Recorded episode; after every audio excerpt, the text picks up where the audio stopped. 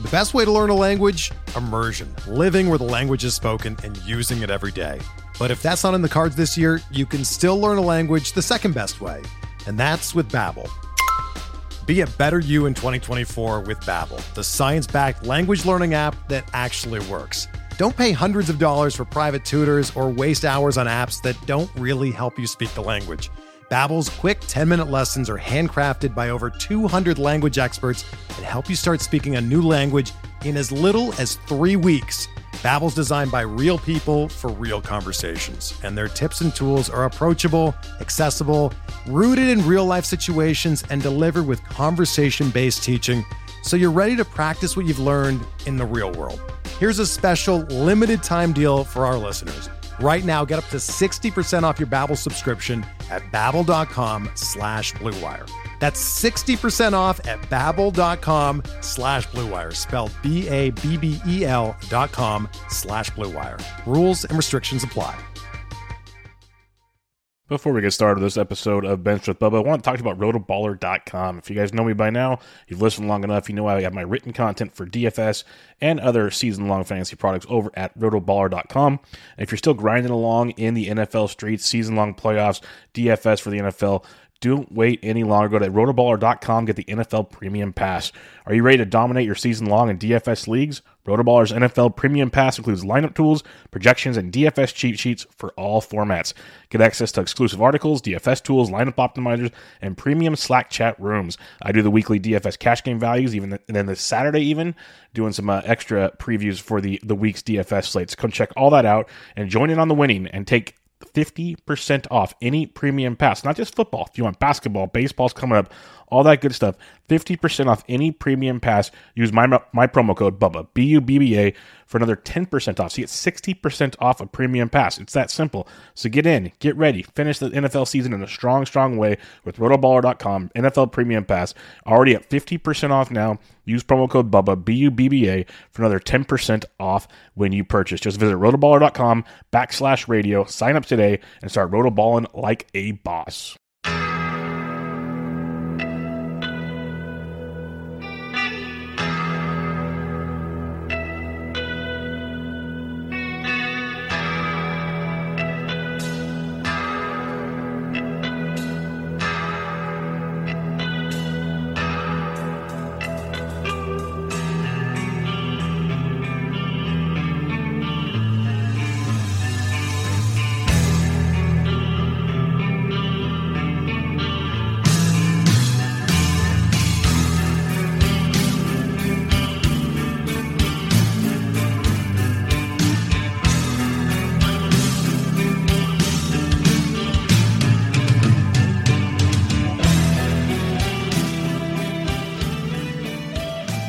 Welcome back, everybody, to another episode of Bench with Bubba, episode 427. Going to talk some more NFBC, some more just fantasy baseball drafting in general to get you ready for the 2022 season that will be on us before you know it.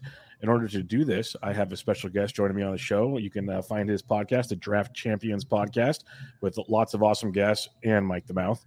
And you can also um, check out his work on Twitter at Myles Straw MVP because it might be one of the greatest uses of um, of just anything I've ever seen. The Myles Straw video, but uh, his name is Zach Waxman. Zach, how we doing, man? What's up, Bubba? Thanks for having me. No problem. Thanks for joining me. Um, how long did it take you to come up with the idea to go get a cameo with uh, with the Myles Straw? Because that is freaking amazing.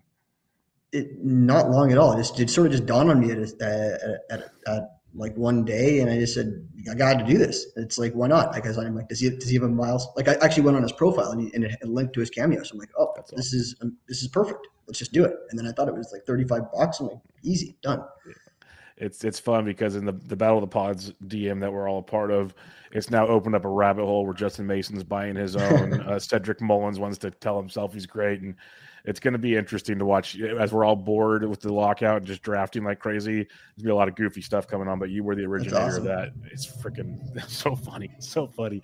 Um, why don't you everybody know about uh, your podcast and everything, though, before we get rocking and rolling talking drafts?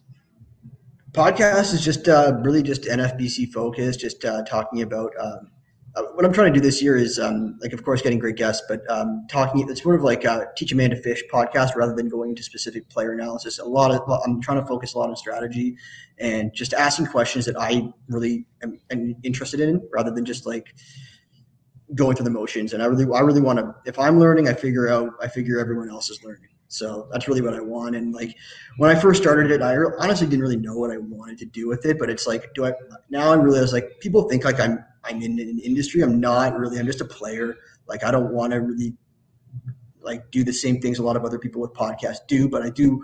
But I think it's it's it's been good because I've been learning and I've also made like a lot of good good friends like by doing it. So that's that's what I enjoy about it really. That's it's a good point. That's why I laugh a lot of the times. I tell people I have guests on and I sit here and take notes on the side because I'm trying to learn from. I w- I wouldn't have somebody on here if I didn't think they were worth learning from. Let's put it that way. So I think exactly. it's, it's, a good it's a good point. Like we should all gain something, and I think that's one of the best things. And you can ask like the best players out there, the Vlads of the world, the the, the Dussaults and everybody that if they're not learning from everybody else they're playing with, they're probably not going to ever get much better. So there, there's a lot to be, and I have, I have, a question for you on that as we get going. So I think there's a lot to be garnered from that, for sure. Um, the, we're going to start off. We're going to kind of bounce around all over the place, but uh, for those that don't know, Zach, Zach, uh, we've had John Fish on the show. These two like to battle it out. I think for most drafts in a draft season from time to time. How many were you in last year? I was in on the NFBC around sixty, okay. and then probably like seventy-five if you add in everything. Yeah, man, that's crazy. But how many like um how many fab leagues did you say? Because I know you did a lot of DCs and stuff. How many fab leagues did you have? I was in thirteen fab leagues. Okay. It's funny you mentioned wow. fish. Like I was talking to him yesterday, and like it's like we've almost become synonymous. Where like if you mention one, you can't mention the other. It's kind of like bad. it's bad in a good way. Like you guys are something yeah, know, else. When it, it, it's fun. That's why I was asking Zach right before we started. I said, "So how many?" Because he said he might be on the clock during the, the show. And I'm like, "Well, the way you draft, I wouldn't be surprised." And I asked him, I said, "How many you in?" He said four. I'm like, "Really?" Like I expected so much more, but I guess if you start in November, it adds up pretty pretty quick. I was guessing. Um, I'm I was guessing when you asked me. I'm not. I'm actually looking. I'm in seven. Okay, that makes much more sense now. Seven makes a lot more sense. Two of them um, are on um, fan. Tra- two of them are on Fantrax. So gotcha. A little different. A yeah. little different for sure. How do you juggle that much? Because I know some people like to do like one draft at a time, so they can kind of focus. Some guys do a handful, like you. I have like three going right now. So how do you um, juggle all these different ones going on at once to make sure you kind of don't cross over things? That's a good question. It's it's challenging. You just got you got to like they're slow drafts, so um, sometimes you just got to take your time and regroup and and and um, and uh, look at your tracking sheet on each draft and make sure that you're not really um, mixing anything up. Because yeah, there's sometimes where I'm like, didn't that guy go already? I'm like, how did I miss that guy? I'm like I thought he was drafted. I'm like, oh, it was the other draft. Yep, I, am guilty of that. I, I took a third first baseman recently. I'm like, huh, well, I needed I needed the power, so I could justify these things. But it's always like I got a you got a million things going on, and um, it won't kill your draft, but there's obviously things you're missing. it's missing. Definitely challenging. Yeah. During and afterwards. Um, uh, if I did less drafts, I'd probably do better on average. But they're just so much fun. Drafting is the best part and they're a great learning tool and that's why i kind of wanted to talk to you about it because people talk about you doing mock drafts but the development of these, like even the NFBC 50s, if you want a cheaper price scale, or if you, you know, if you if you are a fan of Fantrax, you can get cheap ones there just to have a little skin in the game, just to make kind of honesty to the situation. Um, what do you try to like learn from like the start of draft season towards maybe March when you're really getting into the big money stuff to to really what are you trying to gain in learning to be ready for the big dance basically? Just how, how your draft flows from different spots is one of the things. Um, another thing is really um, scouting your opponents because a lot of the people you're drafting with now are the people you're going to be drafting with in March, especially the, the NFBC like community. It's like a lot. There's a lot of overlap, and it's very like incestuous. I, I guess is is a way to, put it. Um, like fuck, like just for example, uh, Richard Zito has been in like six of my drafts, so I know exactly what players he wants. I have a, um, I'll get into that a bit later, but there's that, and um, um, also just like I've talked about this before, like ABD always be drafting. Yeah. Um, like you can see the ADP on the um, on the NFBC site, but that doesn't tell you the whole picture. You can like you you know that this player, if a player has like a 250 ADP, it's like ah, I've been in like the last six drafts. I know that number's not 250. That number's really like 220 in reality. So if you want that player, you're going to have to take him at this place. And I know this particular player likes this player, so I'm going to have to take him maybe even earlier, or maybe I'm going to have to build my draft plan without that player that I like because he's just going to be taken at such a ridiculous cost. No, I like that a lot because I just did that in the DC I'm in with you, I believe. Um, I was noticed it's totally a different draft than I've done so far this year. The way I, I I've approached it, I don't not like it, but I'm it's a lot more challenging to me than what I've what my normal structure is. That's kind of the fun of doing these early drafts to kind of find your area of what you want to do come draft day. But um, like I went in, Jarren Duran's a guy I'm torn on, and we don't have to go down a big player profile on Jarren Duran, but like he's got the power speed combo. We've seen the minors. It didn't really pan out last year. Should still play with the Red Sox this year. There's question marks there. Um, and I was looking at him. He's gone as high as like 250 ish or something, as low as like four something. His ADP is like 330. So it's mm-hmm. like you said, he's going higher than that ADP shows on that chart more often than not if you want to get him. So it's already it's only December and guys are already jumping. Or January, guys are jumping up. The, the yeah, this draft's been like the last we did. We just one we just finished one, and that was a really challenging one I found near the end. And this one's um, this one's been a little bit little bit more um, uh, I guess like unorthodox, like like around the like rounds 15 through like 18 where we are right now. Like players that I've been looking at, I, I'm I'm struggling filling out my um, my starters right now and figure out what to do. Whereas the other draft we were doing, it was sort of like all the late end guys or the, the, the late guys were getting jumped up a lot, which might happen again. Yeah, that that's been my problem exactly. This draft is I'm having issues just getting like my starting roster compared to what I've been able to do in other drafts. It's, it's been a weird, weird dynamic, but we'll get to that in a bit here. Last season, you, you drafted a handful of drafts. I know you won the uh, an overall competition. You've done very well. I won't I won't forget about that. By the way, um, and you. Um, you did very well. So why don't you just like let everybody know because there's one thing to say, hey, I'm gonna go draft like 70 leagues, but you know, there's also a thing to say, yeah, I did pretty good too. Like, how, how did things go overall for you? they did they did well. Like obviously that winning that overall is um, is like um, sort of like um, something I'm proud of. And um, the year before that, I, I didn't win money in the NFBC, and I and I'm learning and I'm, I'm getting better. But um, draft champions are one thing that I'm focusing on a lot. Uh, I did not do well in the draft champions leagues. Just for if we're going to go over what I did, how I did last year, I did 16 DCs. Show off my email here, but you can hear that. But I did 16 DCs and um, only cashed in a couple of them. And um, that was that was my that was my um, that was my biggest uh, I guess weakness last year is are the DCs. I did a couple best balls um, as well, same idea. Um, but um, like the battle of the pods with the DC, I got third. You you finished second in that one, and I got third, so that was good. Uh, the Palazzo one that McGovier did, I also finished third in that league. So those are two DCs that I did okay in. The, the tag team league um, that we did with all the, all our all our friends, we, me and Curling got first place on that one. TGFBI, I think you were in my league. I, yep. I won that one. You and then uh, yeah. I did four OCs last year. Um, I'll probably do more this year. And I won two of them and I got second in the other one. So that was good. My mains, I got fourth and sixth. So I did two mains and I, I, I got fourth and sixth place. So that's not good, but that was sort of offset with winning the overall in terms of money. And then um, did seven DC auctions. I won two of them. So that was profitable. I did 12 NFBC 50s and I got cash in four of them, two first, two second. Um, so that was profitable. And Yahoo Fantrax was, was was okay there. So basically, like second full year in NFBC doing that many leagues, I'm saying if I'm in the black and not in the red, I'm saying I'm happy, and I was. So like I, would, I didn't I didn't make out like a bandit, but I profited overall, so I'm happy. Yeah, I feel that's how I was last year. I didn't do that many leagues, but I made out well. I got a ticket into the OC on a qualifier. Like I ain't crushed the competition, but I finished in the black, as you said. So now we build on to the next year. Um, you a couple things you mentioned there. Uh, you did you won two DC auctions. You won that overall auction that you did. Do you find that I'm guessing that you like doing auctions more than drafts? And if so, what what's what's your reasoning behind that? Yeah, no, I, I do. I do enjoy the auctions better, and I do, and I think I perform better in the auctions. Um, just because you can you, you can have a more solid plan going into this into the draft saying I know what I need to do. Whereas in a snake draft, you can you can your plans can get really changed very drastically, and you have to adapt on the fly. Whereas the auction, even if you like like part of your plan gets foiled, where like one player ends up going for way more than than uh, he, he does, you can have that. You have it. It's easy to back up that plan and just basically during an auction, you can sort of have the numbers in your head uh, just by doing a lot of them, saying like knowing what players went for this draft versus other drafts. So you can sort of keep a tally, sort of like counting blackjack in your head. Like, am I are the, is my is the deck stacked in my favor in terms of value going forward because other people have blown all their money, or am I going to have to sort of play catch up?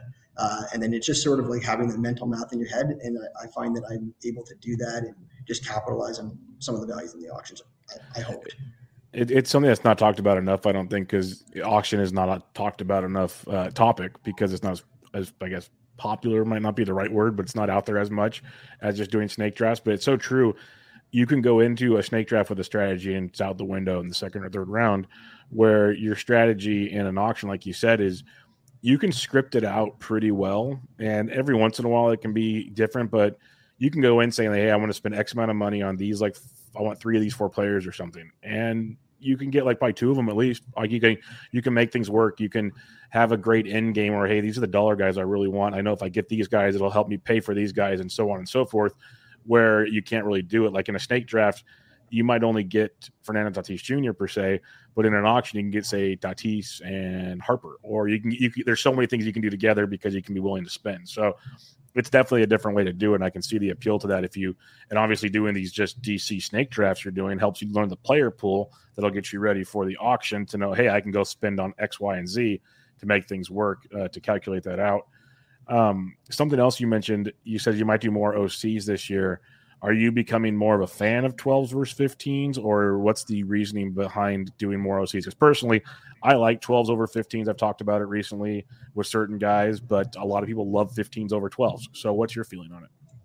I've just noticed that it suits my style better. So, um, like I said, the DCs are something that I struggled with, and it's it's, and I'm I'm learning what I did wrong. So, like I took too many chances, and I didn't um, and I didn't fill out the back end of my roster with enough um, you really want guys that have the potential to be good rather than the potential to play. Like, like meaning that like you want guys like Trevor Rogers and Logan Webb who are going to be up and have that potential to step up, rather than taking guys like Jordan Balazovic, Cory Abbott that might not even be up but maybe have the higher upside. I think that's what it's about. I, I think I need to fill out the back end of my roster more with the Trevor Rogers. Easier said than done, and then also just taking less chances like the Jarred Kelenics or this year Julio Rodriguez. These DCs, it's not really the, the thing for that because maybe you could stomach one, uh, but not many of those blows because like we'll get into it. Like every one of these roster spots and your starting roster spots for these DCs are so precious in these 15s. And I've noticed it like I did better in the in the Fab leagues um, than I did in these no um, move leagues because I was able to correct those um, sort of chances I took. So that's something that I'm really trying to change my approach with in in the DCs this year. And um, the, the other thing with the DCs is saves. Saves is a big thing that we I think you're going to ask about. Yes, yes, we'll get into that because that is a hot topic every single day that you log into Twitter. Is why are you paying for saves? Well, it's called the structure of the league you're in. That's the best way I can put it for you, folks. In a redraft, in a redraft format, yeah, not going to push them up as you might, but you're probably not. Like you can you can make things work there. Where in this format, um, Phil pointed it out beautifully. Like he only drafted, I think, two main closers and didn't get a lot late, but they stayed healthy and they racked them up because, and we'll talk about it. You, you mentioned later the 80th percentile numbers in a DC, they're much lower than in a Fab league because of the differences like that. So mm-hmm. there's a lot of structure stuff, and you got some good stuff we're going to probably talk about later to get to that. So we'll, we'll pass on that for now. But there's format, format, format. Like it's so so important. It sounds silly, but it's so so different. Um, you mentioned you, you learned like the saves and, and whatnot, and, and, to be quote safer is not the right word, but uh, get the, the more consistent positive player than the flashy player. That that's a very confident thing. Is there anything you learned maybe like certain positions you wanted to overload on? Because like Rob DiPietro, he won an overall uh, in in the 2020. And he talked about like people forget about outfield because you got to start five of them, and I think it's shallow quick. Um, starting pitchers that, that Phil loads up on. Is there something you learned positionally that you want to do differently this year? Well, I think it changes every year to year. So um, I think you you learn to look at it and you learn to like people people say drop backwards, see what positions are scarce. I think it's both the corners this year that are, that you have to be careful with. I think people have beat that to death, and I I agree with it. Um, I think just in, ge- I think I've said this before. I think in general this year, hitting has become right, at least as it stands right now, with what we know, um, hitting has become more scarce than it was last year. So people say, "Oh, outfield's so scarce it, um, compared to last year." I was able to get my outfielders, a lot of outfielders that I liked after pick 250 last year. Um, it's just because of the lack of information. Like McCutchen hasn't signed anywhere, etc. I think in general right now, just all hitting is scarce. So I think that um, uh, you might. I think it might make sense to like really hammer. Like you need your pitching, and I think you need to get at least like I, I like to have at least three starters and one at least three starters and at least one reliever before round nine for pitching still. But I think like after you hit that mark, you really just got to hammer the bats, especially in these DCs, because um, even more so than last year. Yeah, it's true because one thing we've harped on a lot is, you know, in years past it was kind of like the top twenty pitchers, and it fell off a cliff, give or take a rough number. This year it just seems so deep. Like you might not have the elite, the elite guys might be like eight to ten of them, but then it's just you can find guys for a lot of rounds. Like here and there, and then like a pocket will leave, and you'll be going through the ADP or whatever as you're like setting your queue, and all of a sudden there's another pocket of like seven guys. You're like, oh, I take any one of them, like no problem. And you just kind of go through the motion, like you're saying, pitching wise, where yeah, it's um saves and and bats, man. You get past round 30, 35, and the bats mm-hmm. get scarce, like disgustingly scarce. Because you were talking about getting consistency, like plate appearances, guys that are going to play and get you a good production, and it's harder and harder to find. So I think it's a great strategy, and that's why the one we're in right now. I feel a little weird because I took more pitching early than I usually do. Because I've been trying, like the first one I did with you was like, okay, I got one or two good starters, a, a closer or two, but it's just all bats. And it's been a little different this last go around, and it's been a much more um, uneasy feeling going through the draft.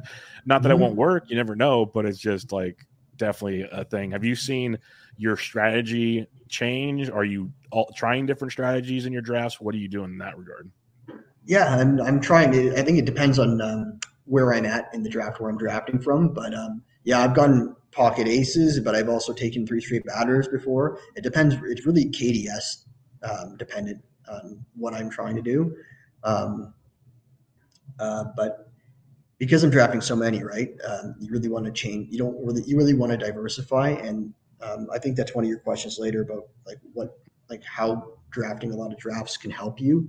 Um, um, I think that it helps in that you just like taking the best player that you're playing. You're taking the best player available, not reaching on players. Okay. Yeah. No. It's um best player available. That's well. That's a whole nother hot topic on uh, fantasy football Twitter these days. But um, it, it, there is a lot to be said about that, especially early in drafts. You can kind of, you know, take the best thing, but you can also look at positional uh, scarcity and whatever you think. Um, you mentioned corner infield as a scarce position, so I'm, I'm looking forward to chatting with that. But one of the last things I want to talk about from just like last season and maybe going into this season how many are you how many drafts are you trying to do or how many drafts is too many drafts i should say? Probably too many drafts already. I think i'm done. I think i'm done drafting. That's it. No um, one believes you. No one believes you at all. Yeah like i said i said 20 i said no i said two dcs a, a month. So this in the six months that, leading. so, yeah. yeah i'm past that already. Um it's just uh, too difficult. So I'm, I'm, I'm, thinking 20 DCs cap it. I'll probably the DCs will probably wear, like wean down, and then I'll get into some OCs. I've already done two OCs as well. Um, wow. Yeah. So I'm thinking six OCs, 20 DCs, bunch of 50s, um, and then best balls don't count because you don't manage yeah. them. What about how many mains you plan on doing? One or two tops. Like one. Like I'm. Pro- I, I said to myself I'm going to do one, and then um, my buddy Graham, um, shrimp boat captain, yeah. uh, we, we might we might do one together. Um, yeah. So we might, I might I'll probably do one and a half. Now, see, you teamed up with Curlin, so that's like a whole task in itself. So it's hard to ask the right question here, but you're going to team up with Graham, like you said. Um, how do you like having a partner because I've heard so many mixed stories on it. Like I know my personality is hard for me to like concede when I'm stuck on something, but some people work phenomenally with it. And I could and I, I, see the approach also where it's like, hey, it's another sounding board that they might see something I don't see. And that's a big thing too. So how do you feel going with a, a partner? Like how do you how do you approach it type thing? Well, it was really easy after Curlin quit. Yeah, I talked. About, that's why I was kind of like hinting around it. I'm like, I remember, I remember in the chat, it was just like, yeah, he kind of took over the team. Yeah, it was, it was easy once he was quit. So, but before that, it was yeah, you had to deal with him. So it was tough. no, I'm just, I'm just, I'm just kidding. During the draft, we had, we had a good plan, and like, um, um, we, we mapped out. Um, we, we didn't go, we didn't go for, we didn't, we ended up winning the league, but we didn't go far enough in our plan in terms of what we, um, in in terms of like what happened, like what we wanted to do, like in the mid rounds, and then we underestimated how difficult it is to draft with someone in the mid round. So then we ended up just going like, okay, you want this guy, I want this guy. Okay, you pick this time, I'll pick next time, and then basically we had to fab our way out of it. Yeah, yeah, I could see that being interesting because you have two different strategies going into it. It's like, well, shit. now we now we got a problem. We got to we got to fix. But uh, yeah, no, that's good. You Curlin, he knows he'll listen that we're all messing around with him, so it's all fun and games. He But knows, um, he, knows, he knows we're busting his balls. So Oh yes, he definitely does. He texts a million times a day, and that's all I do is bust his balls. So it's lots of fun. But um, let's talk about some of the, the DC stuff you've learned so far since you've uh, you've been active in them. I've had two with you already. It's been fun. Um, and I'm going to jump around the topics here, but just as they come to my mind, something you mentioned earlier is drafting with so many guys like Zito's in the drafts. Um, I'm not going to mention the name because some people get very nervous about releasing names, but like you went into my DM one day and said, "Hey, this guy's going to take this player." And I'm like, how do you know this? And you're like, I'm in like six other drafts with him. This is what he does. Are you taking notes, or is this just like you've you've like paid attention to it enough? You just know off the top of your head. What are you doing? Like, do you have like a log of like this is what guys do? I have a log, yes. Um, Okay. And this, this, this, this, you know, I just started it. I didn't do it last year. So this year I've been in, I've done, I've completed, I have a log on you, brother. Actually, I've, Oh. I've, I've, I've done homework on you. That must So I be know, messy. I, I know, I know, uh, so I'll, I'll go into the, the draft and I'll go into the draft results and I'll put it into Excel. And I basically made a formula that basically takes the draft results and drags it into like um, uh, column by column format where you just have to input the names. And then what I've done is I then I have a log of who's been in each draft. So if I go, in, so now we, we're doing a draft together. I pull up and like, okay, who's in this draft? Ray Murphy's in this draft. Yeah. In this draft. I've been in these drafts. I've been in drafts with these guys before. So then I go back and I look at their previous drafts and I like then I then I um, have them column by column like okay this guy really likes this player here. So for example in this draft I'm trying I'm trying not to um, um, we'll mention names and not players. there you go. So so like I won't give away any of the players, but we can mention the name. So for example Ray Murphy's in our draft and, and I'm picking third, he's picking first.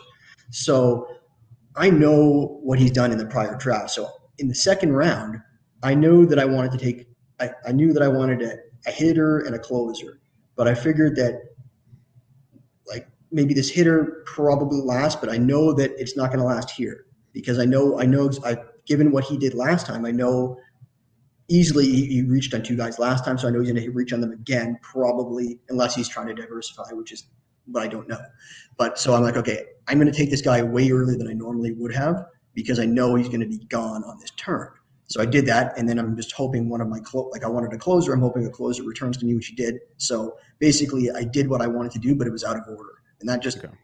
is a result of me taking notes. Maybe I'm over, maybe I'm over analyzing this, but I, but like example Zito, I have like six different drafts on him. So like I don't know, maybe maybe he's adapted over time, but um, I know basically the players that like he's taking the same player in the fifty, like he's taking the same player in round fifty every time. So if I want that player, I'm going to take him in round forty-eight.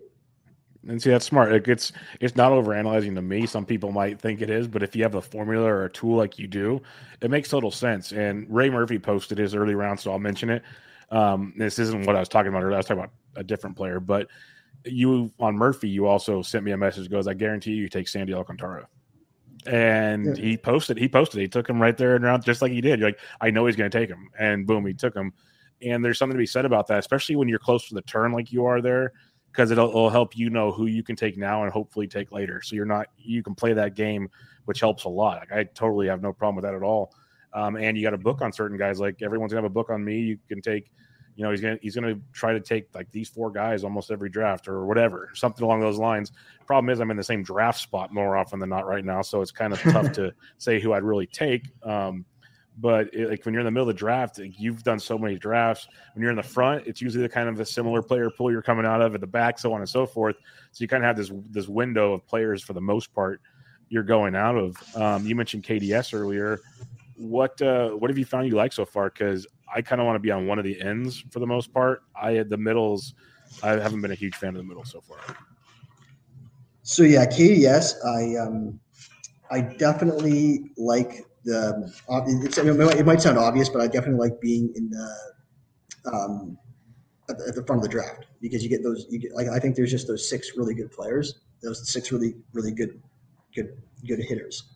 Um, so I think three is ideal for me because if I'm if I'm if I'm third, I'm getting one of um, um, one of like there's there's Trea, Tatis, J Ram, and like I'll even include Bichette there.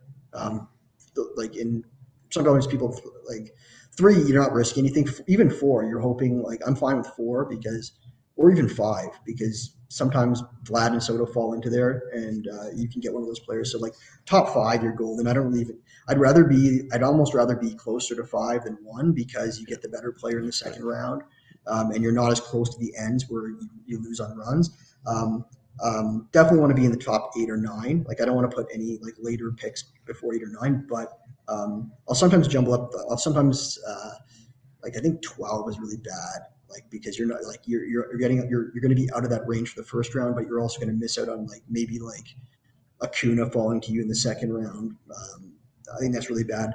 Um, but 15 is for sure the worst, and four four reasons why 15 is the worst, like by far. Some people want the turn, but I'll tell you, 15 is like worse than any spot because one, you have to reach. Like at least when you're on pick number one, when, when you're in, when you're in these DCs, you, you get a good player. 15, you're not really getting one of those elite players. Plus, you're gonna have to reach on your players um, throughout the draft. And you also don't get any values. So, say you're drafting in round eight, there's a player that's dropping way past his ADP. Every single player will have a chance at that player before you do at 15. So, like if you're drafting from the if you're drafting from the 13 spot instead of the 15 spot, at least you have the chance to pounce on that player dropping before the two guys behind you.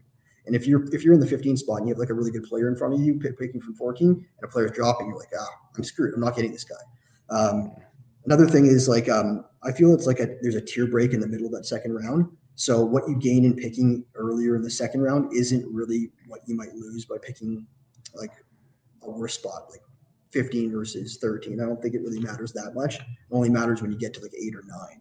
And then also, like I was saying, why I don't want 15 is because I got a book on the players. So if I'm drafting from like 13 or three, I likely know the tendencies of a lot of the drafters by now, and I can go back to my reference encyclopedia of drafters and like look at see who might who they might take it. So it'll give me a little bit of an advantage there. And then even if I haven't played with them, you can see what positions they've taken. So you might have a slight advantage knowing, okay, this guy's already filled up all his corners, so I can wait on on corners. So there's really no incentive for me to, to pick at, right at the corner. I like that. That's fun because in years past, I loved the back end. I loved it. I thought it was fun. Go get two pitchers or go do this or that. But I, am with you. It's like, and you said it sounds like it's so easy, but when people start drafting, they'll understand because I'm 100 percent with you. Like, I want one of the top four or five picks easily. Like, because mm-hmm. I feel so much better getting one of those guys, the five to the five category guys. I can just be like, okay, we're good. Let's go. Because the farther back you get, like, there's the Kyle Tuckers, if you believe. Um, Acuna is actually moving up these days, which is interesting. But it's like Vlad's fun, but you got to imagine some regression. He doesn't steal bags. Like he's still gonna be good, but is he pick six good? Maybe. Mm-hmm. Um, the hard one, it's like you have Bryce Harper, who I think is a great ball player, really good ball player. He, he checks the boxes as they say, but is it's it's never feels good taking him in the first round. It just never does. But good ball players, a handful of guys like that. Or it's like, okay, well, all these hitters are gone. Let's take you know Gerrit Cole or Corbin Burnes. Let's just do it. It's it's such a weird dynamic compared to um, that top bat for you still feel so comfortable. And more importantly, when it comes back like that two three turn, because you mentioned that tier drop off, that two three turn feels so much better than that three four turn in oh, the yeah. back end like oh, so much better. Like you walk away from those first three picks going, I can win with this team. Where once you've gone through round four of the back end, you're just like, we're still going to have to do some work, or I'm reaching again, like you said. Like I feel so bad about my first two picks, I'm reaching for these other two picks. It's it's a weird dynamic this year compared to years past. And not saying people can't win from the back end. I think you did some research actually on where position. Didn't you do research on where draft picks won from, or is that someone else that did that? I did it um, based on when you drafted in terms of time. Like oh, time, time of, year. year. Yeah. Year. Okay. What? Real quick, if if you can remember, if if, if not, don't worry about it.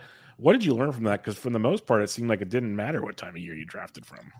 I learned nothing. It, it, it, was inconclusive. There was no correlation between winning your league and drafting early, or, or actually finishing well on the overall is what we're looking at. There's no okay. correlation.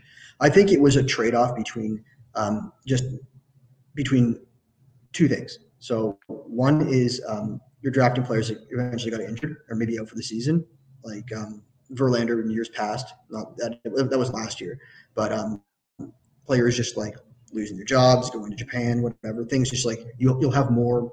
There's more hindsight when you when you're drafting, or not hindsight, but you, you just have more information um, when you're drafting later. Um, but also, um, the flip side of that is why people will do better earlier is because there's enormous values. Like Trevor Rogers and Logan Webber going in the 600s early last year, and those guys got pushed up into like the 300s later. So you missed it on those old on those values um, later in draft season. But I think the biggest thing is just better players draft early. I think you got the same usual suspects here. Like you see, like every league has like Brian Slack in it, and, and like whoever else, like you, um, like I don't know, whatever. Like a lot of all these players are good players that are drafting now. Did you, did you jump in the one you did? Never mind, you did that one you just jumped into last night. My God, mm-hmm. that that's like a main event lineup. that was uh, well, uh, that was pretty wild. Lindy, Lindy Hinkelman's in that one. Yep. Right. Vlad Sedler isn't he in that one? No, no, Vlad's no, not. No, Vlad's not in that one. Not in that one, but yeah, you have. There's a list. There's a list of people in that league. That's for sure.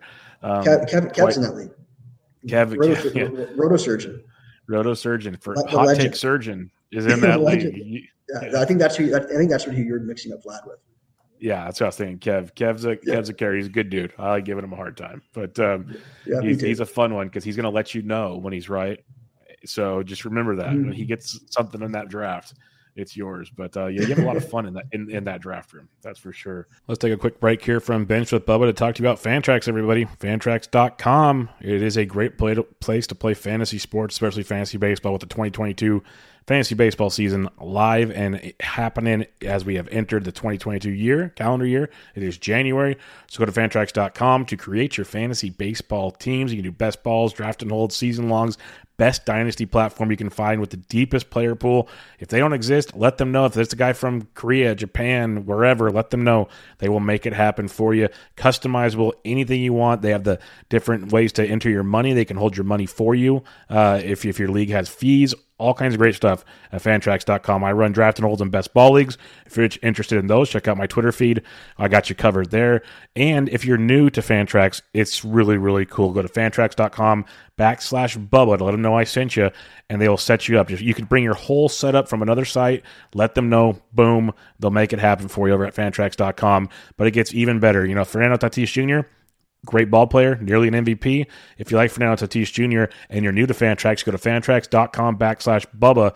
Use promo code Tatis, T A T I S, to have a chance to win a free autograph Fernando Tatis baseball. So go to fantrax.com backslash Bubba. Get the season started for you in a big, big way over at Fantrax, drafting and rocking and rolling. And for now, back to Bench with Bubba. Couple strategies that uh, you, you maybe have picked up on. We'll start with you kind of hinted at earlier it's a topic I think I've talked about on every show and everybody else has because it's fun getting different people's opinion, especially someone like yourself who's done so many drafts and have seen the the mess of it all. Relief pitchers, and it's like I said, it's a, a, hot topic right now. People are saying you shouldn't, you know, why are they getting pushed up? Blah blah blah. But with no fab, you kind of need it. That's kind of the way it goes here. So and it goes so fast. If you're not on the aggressive side, your bench is loaded with what ifs is the way I say it. And it could work, but I kind of personally like a little bit more stability in my life once in a while because everything else is a mess. So why screw up right out the gate? Who knows? How are you approaching it in these drafts when it comes to relief pitching? Um, I, I want an early reliever. I want early reliever bracket S bracket other bracket. So relief one or two, um, depending on how things go. Um, I looked at. I was trying to figure out why I did so bad in these DCs last year. And um, I think one of the things I found was I didn't draft relief pitchers. I just got kind of cocky with it. Um, I think I did 16 of them last year, and I drafted a relief pitcher before the ninth round twice. So I think I had like Edwin Diaz and like in two drafts, and then all my other drafts were like Richard Rodriguez, trying to like bundle up all the Reds closers. Like I had Antone and Garrett and Sims everywhere. I'm like, okay, as long as I have all three of them, I'm good. Guess what? Hmm. No, not good. Um, so that was a huge area for me um, that I struggled with in in the DCs um, because there was no fab. Um, so now I'm making a little bit more of an effort of getting that early closer, and I'm it's something that I'm, I'm really focusing on. And you, have heard John Fish say that um, uh, he he wants his aces and bases. Yep. I want I'm, I'm, ABC. I want my aces, bases, and closers yep. um, in the first four rounds. So I'm aiming for I'm aiming for 30 saves, 30 bags, 30 wins in the first four rounds. You can't get there with all. You can't get to 30 with all of them, but I want to get to 30 for at least on at least two of those categories, and get, at least get halfway there. If I'm saying only going to get one starting pitcher, I'll get 15 wins. I, I was about to say you'd have to go two starting pitchers with your closer plus your bags. If if you're on the top end yeah. of the draft, that's very feasible. You could do it. You could get 30 of each um, in the top end, but I think at near the back is almost impossible. So you won't always be able to do that. But that's really your that's really what I'm aiming for, and that's really what I'm trying to um, strive towards, whether or not I, I succeed or not in those uh, first four rounds. That's why guys like, like Aaron, Aaron Judge I'm out on. Yeah. Um, I like that idea though. It makes a lot of sense because if you have that quote unquote floor after round four, you have a lot more options throughout your draft. You're not at the mercy of I got to chase this, I got to chase that, whatever. Um, that's why you kind of said, well, Aaron Judge kind of doesn't, you know, check the box. But then again, if he falls to round five, which he won't. But it allows like yeah. you can go for power there and get that after you lock in your 30 30 30, which is interesting. Um, yeah, I like that's actually a, a nice little base to have there, especially with uh, the closer situation. So you're going after the Hendriks of the world, the Haders, maybe the mm-hmm. Iglesias, mm-hmm. those guys, and I don't blame you at all. It's uh, I, I'd love to. Where's kind of, I guess, where's your cutoff of I got to have one of these dudes? Um, probably Chapman. Okay. Like I can wait. I can wait till Chapman. I think um, I have. Um, now I'm starting to get a little bit more antsy and trying to get a, try, trying to get in a bit earlier. But I think I'd say Aroldis Chapman would be my cutoff. There's certain guys that like that I maybe don't want that other people will in that range. Like I don't want um, Romano um, yeah. just because of the uncertainty with him right now, in, in my opinion.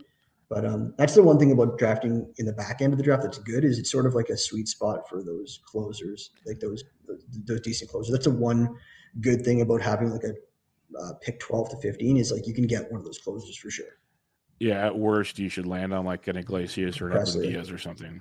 So definitely. Yeah, I've seen I've seen it get pushed where like you have to get Pressly, but um, there's been some crazy like four like those four honeys. There's been some crazy ones I've seen uh, people show me boards for that uh, gets crazy. But yeah, you're right. It's yeah, you should get one of those guys there. Yeah, on paper, yeah. Yeah, but that yeah. that's right. That's where I hate being in the middle though, because like you're sitting there looking at okay, there's like these four closers left, so I can go get this guy, and then I can get one of those four when it comes back, and they're all gone. It's just like so. Then it's like, well, I'm not going to force my hand to go take Jordan Romano now. I'll try for him or someone else later, and get and then that guy's those are all gone. It's the it's a mess in the middle for me at least personally. I feel like I've made it work okay, but it's not an easy feeling as we've talked about. But um, yeah, I'm with you. I try to get at least one of those. I have a lot of Edwin Diaz, and it's a guy I usually yep. don't I usually don't get a lot of, but he's it's stable. Like it, it it's what he does, and the way I, it might be even better this year if Scherzer can stay healthy, which is an if. I don't have a lot of faith in Degrom, but maybe miracles happen. I don't know, but um, they should win a handful of ball games, which gives him a good save situation. So I, I think mm-hmm. he's in play for sure we'll see. How do you go about drafting these injured guys? I know I've I've heard your opinions, but how do you go about the the Degroms of the world and all these other guys that we know, if healthy, are elite? But that's a gigantic if right now. Yeah, I don't consider Degrom healthy right now. Like I, yeah, it's one thing about it's, it's, it's one thing with somebody being injury prone, like mm-hmm. um, I don't know Byron Buxton. Yeah, like he's not injured as far as I'm concerned right now. Um, Degrom right now is injured, so I, I'm staying away from Degrom. Degrom will be on zero by teams. Kershaw, Kershaw, um, Syndergaard, um, uh, those those guys probably won't be on my team. Rodon's a tough one. I haven't got a lot of him, but that's that's he, it's it's so tempting. But um, he sort of he sort of gives me that same Lamet vibe as last year. Like all the smart guys are like, there's so many smart drafters, and everyone's staying away from. Him. So, yeah. um, and it was sort of the same thing with Lamet last year. Hundred percent. Yeah, Rodon's a guy that I just can't bring myself to uh, pull the trigger on at all. I've, I've stared at him like it, it's if you know people have a quote unquote brand like these are your guys.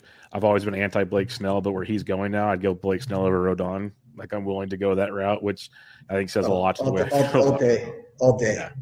Yeah, and it's it's one of the things I've tried to preach a lot this offseason and I'm trying to do in my own like fantasy baseball research and everything is you have to be willing to change your mindset on players from year to year. Like they make mm-hmm. adjustments in their game. We got to make adjustments in ours.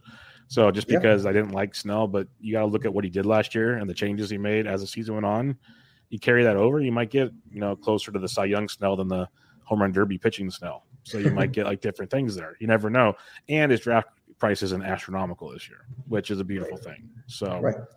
you got that going for you. Speaking of starting pitchers, you mentioned you've gone pocket aces a couple times. You've gone like hitting early. We kind of, I think, both like the idea of hitting early a little more potentially. But if you're going with your 30 win philosophy, you're getting at least one early. How are you mm-hmm. approaching starting pitching as a whole? Like, are you are you looking to lock in one of the top five or six, or you just want like a couple workhorses type thing? Um, I'm trying different things. I'm, I'm like I think um, I'm getting I'm getting a lot of um, if I'm tra- drafting from the back like eight eight or in the middle to the back. I'm getting a lot of times I'm going pocket aces in that scenario. Getting a lot of Cole, Burns, Wheeler, Woodruff, those guys uh, in that in that area. Some I think I've got one Buehler. Um, and then in that case, you really have to force yourself to not take pitching for a while. Um, I think because there is like I think like you said, it's so deep you got guys like in the six seven range and like the, even the the nine ten range that are really there's some really good pitchers that you, that you can that really that sometimes fall like way further than they, they should just because there's a lot of them. So um, I think um, I think pitching like the way it stands right now is not as um, pushed up as it. I don't think it's going to get pushed up as it as it did last year. The same way as I said, hitting is a little bit shallow right now, but all that can change when when pitchers get injured and players, offensive players sign and you know where they're going, and the landscape will change a little bit. But I think pitching, yeah, you can wait a little bit more than usual this year, but um, it's tough. It's it's it's it's it's it's really it's really a, a balancing act, and it's uh, every draft is different. It's a balancing act, and it's an act of, um, I guess, staying true to your your, your form because, like you said, is you'll take those guys early, and then you got you tell yourself, okay, I got to get bats because that's going to dry up, and you're doing your thing, and then these pitchers are still sitting here, and you're just like, how do I pass I on this? Uh, because that's what I did, and we haven't continued on from our FPAS draft that we did like right after like the playoffs were still going on. And I remember drafting going, how is this starting? Like I'm taking, I have so many starting pitchers. Like I'm so screwed in that league, probably. Just like going, just in my head right now. We did, I think, 23 rounds, 25 rounds. I probably have like 10 starting pitchers. That tells you're you exactly. You're not, you're, not, screwed because I'm not draft, screwed because it was so no, early.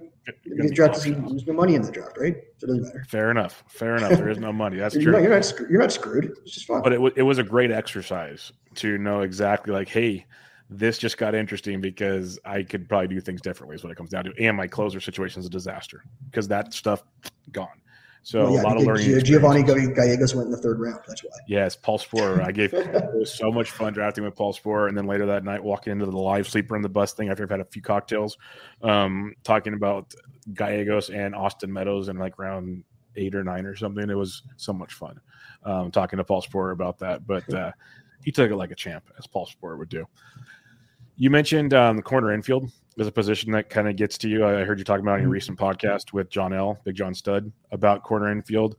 Um, mm-hmm. Is that your is that the biggest position you're really concerned with right now, or, or are there other positions outside of closers, obviously, that um, is a position like you're focusing on getting early? No, that's the biggest one, and for sure, corner. I think um, everyone's saying third base, but I, am finding first base is also kind of iffy. Um, like I think the it's not that so people think that people. Let me let me let me backtrack. People are saying that J Ram could be the 1.1 overall because the third base is so slim. I don't really feel that way. I think that Ramirez is good. He's a top five pick, but like to push him like over other players that you think are better just for the position, I think you're doing it for the stolen bases at third base, which is the reason, not because the rest of the third base is that bad, because it gets bad to a point. But after J Ram, you still have like I don't know, six, seven. I don't even know. I'm not counting. The good guys. You just got to get them at some point. Um, where then you will be passing on guys in the sixth and seventh round instead of a better player in the first round. So I'd rather just have the better player in the first round.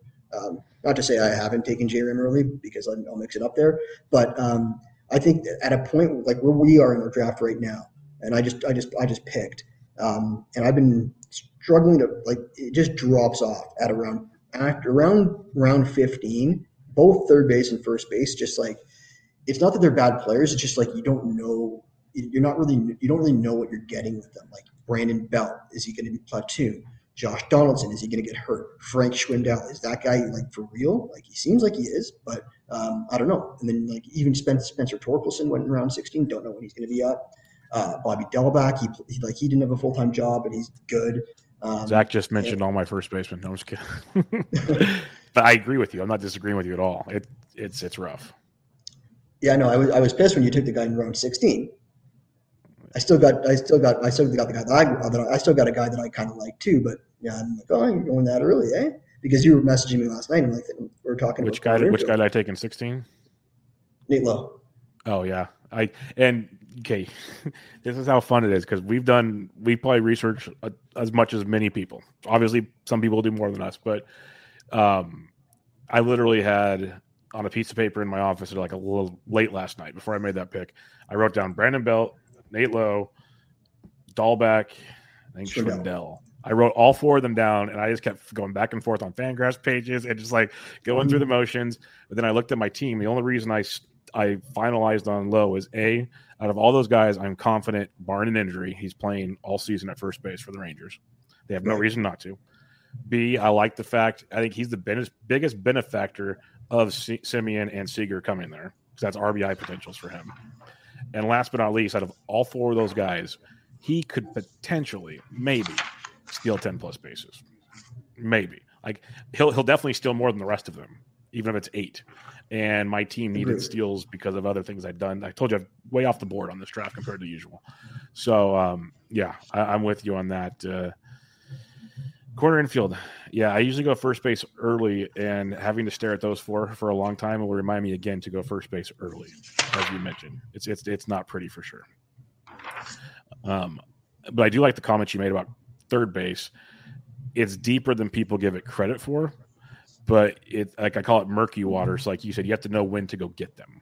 That's yeah. the difference at the position. So it's yeah. You, sure. you can you can um, you can um, play chicken, but then you could get really you can get bitten there if you if you if you if you um walk the tightrope and fall off. Yeah, you'll, you'll you'll have to make sure you go like a round or two early. That's for darn sure. Um, are there any positions outside of we said starting pitching that seems kind of deeper than usual? I think outfield, I think outfield's kind of deeper. I think I think outfield is deeper than people give it credit for. I think there's some some good guys outfield and middle infield. Um, basically, you could be getting guys because you're. I think you're always chasing steals in these drafts. Um, I, I feel because I'm always chasing steals because I'm I'm not drafting like those rapids uh, in the early rounds, so I'm al- I'm always needing steals later, um, and I feel like there there are those guys that like the guy that I just took. Um, not going to mention him, but like it can chip you chip you in for ten uh, stolen bases um, later in the draft. You got some middle infielders like Kolten Wong, um, just like guys you can get post 200 in, in the middle in the outfield. They can get they can chip in there. Whereas corners it's just like not only are you getting guys that are that have those questions that we that, that we previously mentioned, but they're also not getting you any any of those scarce categories. True. Yeah, no, that makes things tricky. I don't know if you want to mention these guys, but I figure I'll ask you anyways. Sure. Who are some Who are some of the names that you seem to have on a lot of your teams?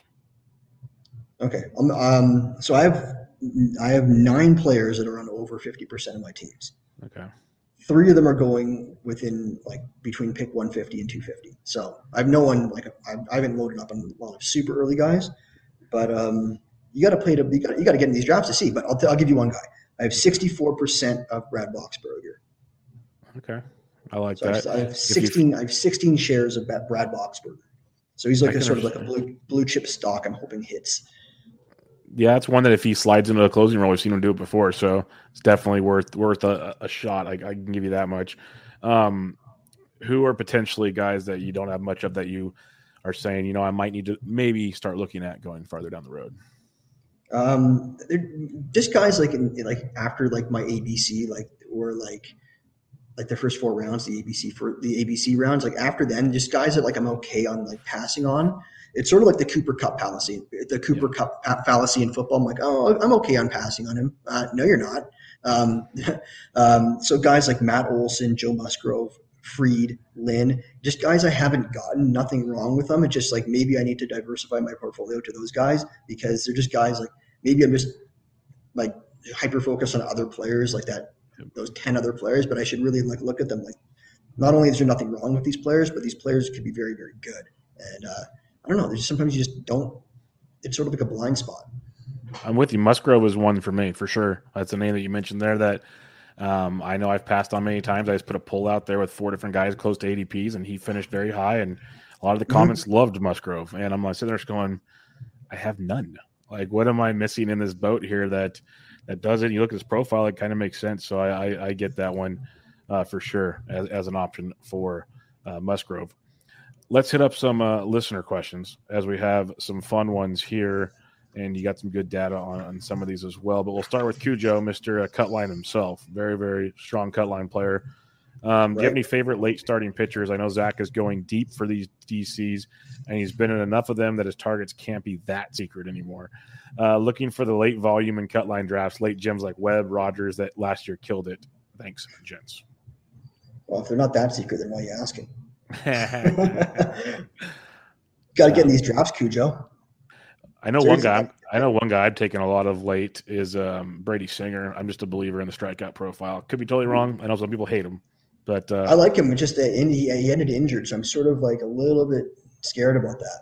There's a bunch of those ended injured guys in the, around that same area of the draft. I'm just like, it was, it's it wasn't it like an, it was an arm too. Like I don't yeah. I don't mind other injuries. I don't know. Yeah, no, I, I liked I like Singer. I liked him last year a lot, but um, he's, I think if he's healthy, I think he's a great price. Yeah, I think he's a big time price if he's healthy. I know Johnny L mentioned a lot of uh, a lot of the Royals guys. It seems like a yearly tradition with the Royals. It's an ugly team, mm-hmm. but they always have a bunch of late round options like them, the Twins. I'm not on a lot of the Twins guys, that's for sure. But um, there, there's there's a handful of guys, especially um, the Royals stands out to me. I'm trying to think of teams off the top of my head. The Marlins have a lot of youngsters that don't have solid spots in the rotation. But there's like four guys you could see making maybe like ten starts each, which could be interesting. Yep. Super late. Meyer, Meyer, and um, Ed, um, Edwards. Edward. Um, yeah, there's a few of them. Ed, Ed, sorry, Edward, Edward, Edward Cabrera. Cabrera. And um, yeah, they have a couple that are, are quite intriguing as well, barring, and they might trade guys to open up spots for them because that's what they mm-hmm. do. So, and then the Cubs, the Cubs have a few as well, to uh because uh, they have a mess going on there. So bad, bad teams have late yeah. starting pitching options. Pittsburgh so, too. Pittsburgh. The one that I've slowly started um, gaining interest in, but I like guys that strike guys out, but I guess the later in the drafts you can't be too picky. It's more give me innings and see what happens. Uh, Josh Rogers of the Nationals is going late, and he's actually projected to be in the rotation to start the year. So somebody was mentioning that to me recently as well. And he's going super late, so keep that one in mind, I guess, if you want to go there. The beauty of cut lines, though, is he gets like waiver periods, so he can fix his problems. Um, Jake the Dust Mite asks, how many rounds are you okay pushing up a player based on quality of cameo performance? Um, three. So now I would draft Myles Straw in the in the um, fourth round. Well, he would fill fill your B column for you, so you're good there. Your yep. ABC, he definitely would fill that for you. So you can go pocket aces, get Liam Hendriks, and then Myles Straw in round four, and you got your ABC covered. You're good. Exactly. You're, yeah, you're exactly right. And especially because I don't consider any other categories for uh, offense, then really, who cares? you're golden. Um, since you do a lot of draft and holds, you likely have exposure to some early round players with injury risk in order to diversify. What's the highest percentage of exposure you're okay with in a top 75 player? Um, probably 40%. Yeah. Well, it's because something you mentioned is where you're like your heavy wheelhouse of players. You have a lot of like 150 to 250. It's because you can kind of lock into your players later in drafts and be okay with missing I guess you're never okay with missing. That's the wrong word, but you're okay kind of slipping up more than early on. It could really sting. I'm time. looking at my player share page right now. I'm going down to see if I could the, the earliest. Thirty-six percent is the earliest I see that a player, a top. This guy's like, his ADP is like seventh or eighth round. Okay, yeah. So you you definitely do it later in the draft. Makes a lot of sense for sure. Um, Run DM, DMCD, Mr. Dave McDonald says, longtime listener, first time caller, you've really taken your troll game to a new level this year. what or who was your inspiration? Do you change your approach at all coming into the year? If trolling were a pitch mix, what would your percentages be? I'll hang up and listen. Oh, yeah. I saw this question. I forgot to prepare for it. Um, who's my inspiration? Um, I don't know. Um, I think I'm just I'm my own person. I don't. I'm not inspired by anyone. I'm inspired by I'm inspired by life, Dave. You know, um, uh, I'm just uh, living that. living every day at a time and um, taking one day at a time, and just uh, you know, happy happy to be in the baseball community, and um, you know, just love everyone. I love it. I love it. Um, the next question we got here is Phil Dussault, the robot, says, "Is Jack in the Box still your favorite burger spot to close out a late night?" See, he knows me. He's talking about one of my most known players. and is San Diego your favorite location? No, I think maybe he goes to Miami. Um, he's talking. He's talking about Brad Boxberger. Yeah. But since I've been getting, I've been, I'm kind of sick of Jack in the Box. I've been getting, eating that so often. I'm, I've been uh, trying to diversify, and uh, I got some shrimp tempura in my uh, diet. You know what I mean? I know exactly who you're talking about. So people just listen closely to what he just said. Um, less than Dave has another question for you. Over under oh, on 100 leagues in 2022. You said under already. But under, will John Fish be in more or less than 20 of those with you? God, I hope under. I hope yeah. under. Yeah. At first, I was in every league with him. Now I'm in like every league with you. It's one of the two of you in every single one. It's like enough already. if you if you guys if you guys ever just compared your notes, your your little portfolio you have would have the most ridiculous data on the face of the planet on how people draft. Something to think about. Yeah, that's, uh, that's an idea you got there, Bubba. Bubba. Yeah. Um, Mike Carter, the doc, asks, "What are you recommending at this time for closer strategy and FBCs?" I think you kind of already hit on that one. Um, yeah, I want I want one or two um, early closers for sure, based on like how bad that went last year. Yep. And then Aaron at Fantasy T Ball has a good question. He's been he, he's a new listener uh, this year, I believe. He's been uh, asking questions a lot. He's trying to get into the NFBC format, so he's been asking questions to get his toes in the water. Um, and he says, if you are looking to compete in an individual draft champions and not worried about the overall, so he just wants to win his league, doesn't care about the whole mm-hmm. cha cha. Uh, what's a good number of stolen bases, strikeouts, and saves to target? I've never participated in a DC, but trying to learn. Thank you. Okay, so he's only looking for stolen bases, strikeouts, and saves. Yeah, what's the targets on those? Because uh, at least well, I know we've talked about saves and stolen bases as like you have two of your three of your ABC. I can give, I can give, I can give them all. I can give them all the categories. So I looked at that question. I did a little bit of research.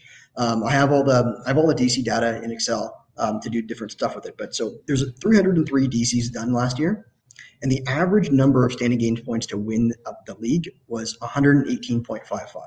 So that would be like the win, like the average winner scored 118.55. So you need to get on average 11.85 points per category. So approximately 12, 12 out of 15, that's 80%. That's how you get, that's how people get to that 80th percentile.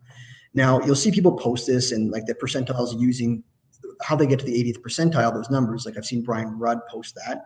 And if you search him in the percentiles, you'll find what he posted. Um, but he's using all 4,545 teams which is 303 times 15. Um, and he's just and he's just taking the percentile, like just using a percentile function in Excel to get that, and that gets you.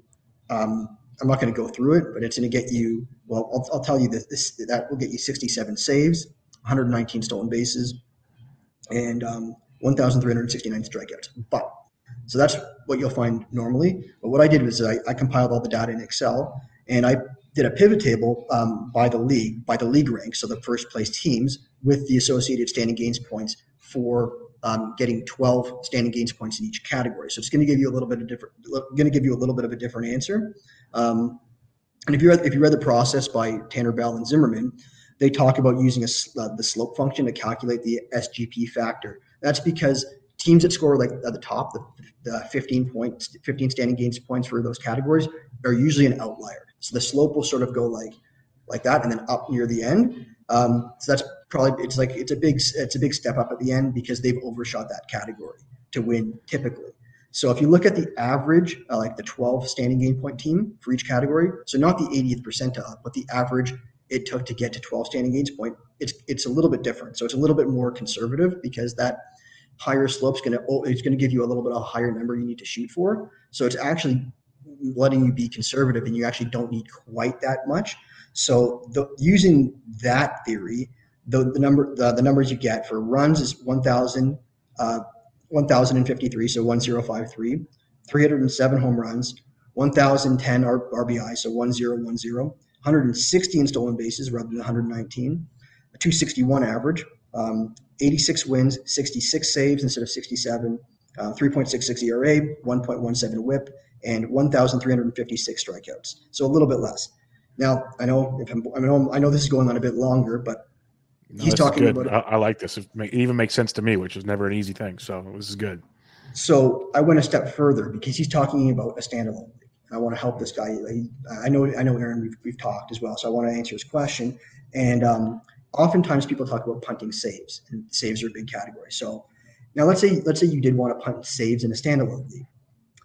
Take that 118.5 standing gain points, which it takes to win that league. Subtract the one point you're going to get for saves because you're going to punt it. That brings you to 117 and a half points for the other nine categories. So take 117.5 divided by nine.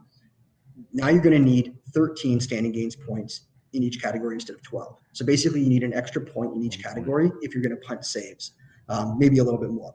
Um, or that works out to the 87th percentile. So I have these numbers based on th- this more specific calculation. So if you wanted to punt saves, you will need 170, uh, well, sorry, 1,074 runs, which is 19 more than you would otherwise. 318 home runs, that's plus 11. 1,030 RBIs, that's plus 20 more RBIs. 123 stolen bases, which is plus seven, and a 263 average, which is plus two points. You need 89 wins, which is three more than the 86. Um, 71 saves, which is five more. Um, a 3.58 ERA, which is quite a bit lower than the uh, 3.66. And then you need uh, one notch lower of the whip, which is 1.16. And then 1,389 strikeouts if you're going to punt saves. And that's plus 33, which might be the difference between the strikeouts Aaron Nola would give you in, in the second, third round and Jack Flaherty in like the fifth or sixth round. So that would make sense because if you're going to forego Hendriks and punt saves, you can get Nola instead of Flaherty. It, what's really interesting too is you, could do say so. Say you're a guy that goes say two closers in the first seven or eight rounds per se. The bat and the starting pitcher you might take instead of those two closers could cover both of those things, like you said. Especially that bat. If you take a bat, if you take a bat early, if you just need like seven steals and eleven homers, and if the guy's hitting eleven more homers, he's probably covering the runs and RBIs you need. Hopefully, um, that's interesting. I never even thought of that because say you say you are someone that just comes in, and you're like, okay, the overall, you know, check would be awesome, no doubt about it, be fr- pretty freaking Mhm. sweet.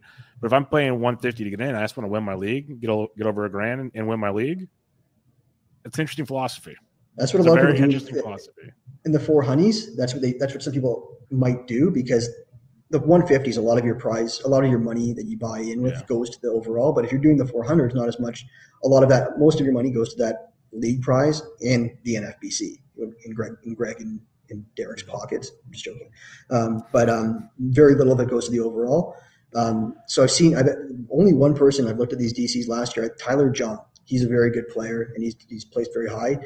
He I, he's the only guy that I saw that I think it appears purposely punted saves in some in, in some of those. So he did try that in that strategy. And in fact, his best team, he had like 50 or 40 DCs that he did enter last year. His best team, I think he finished like 23rd overall, um, had no saves, zero.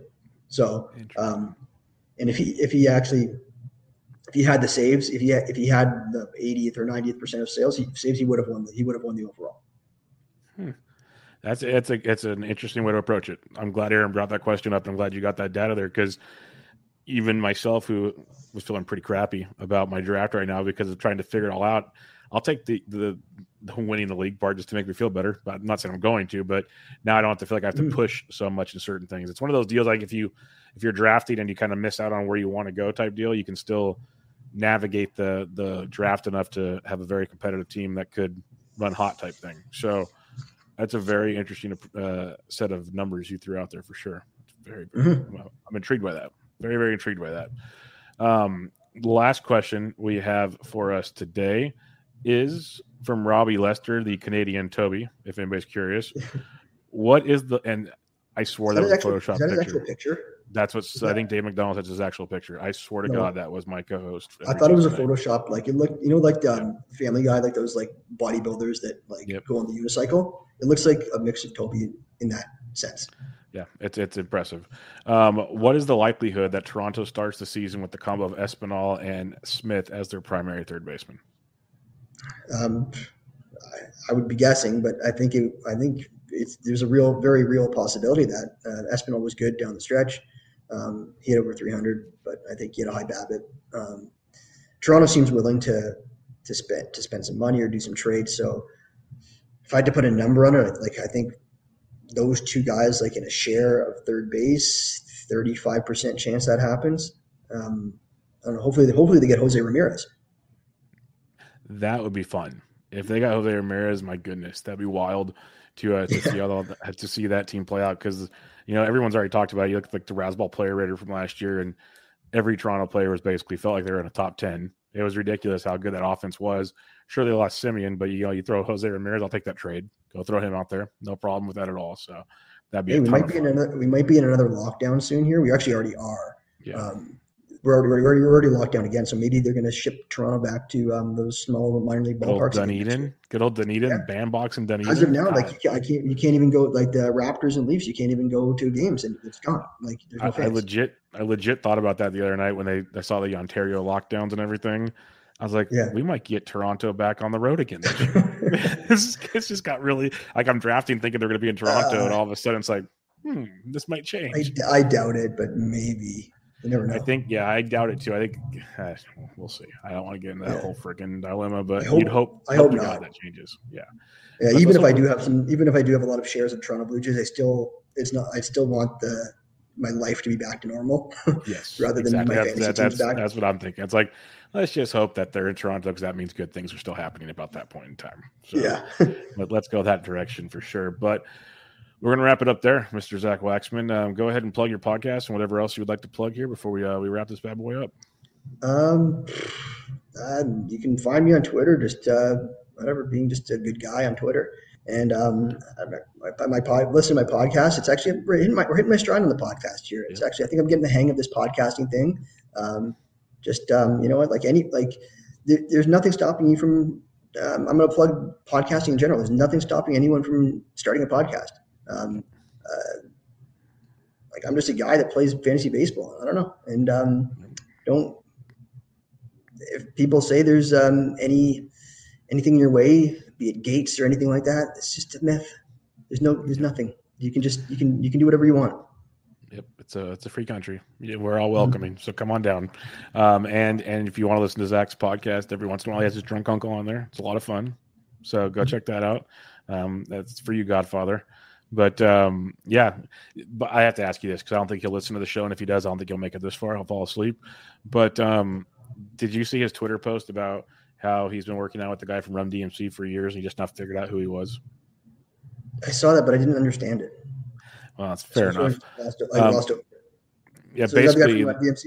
Yeah, that's one of the two main guys from Run DMC, and he's worked out with him forever, but he didn't realize that's who it was. I'm just like, goodness gracious, man.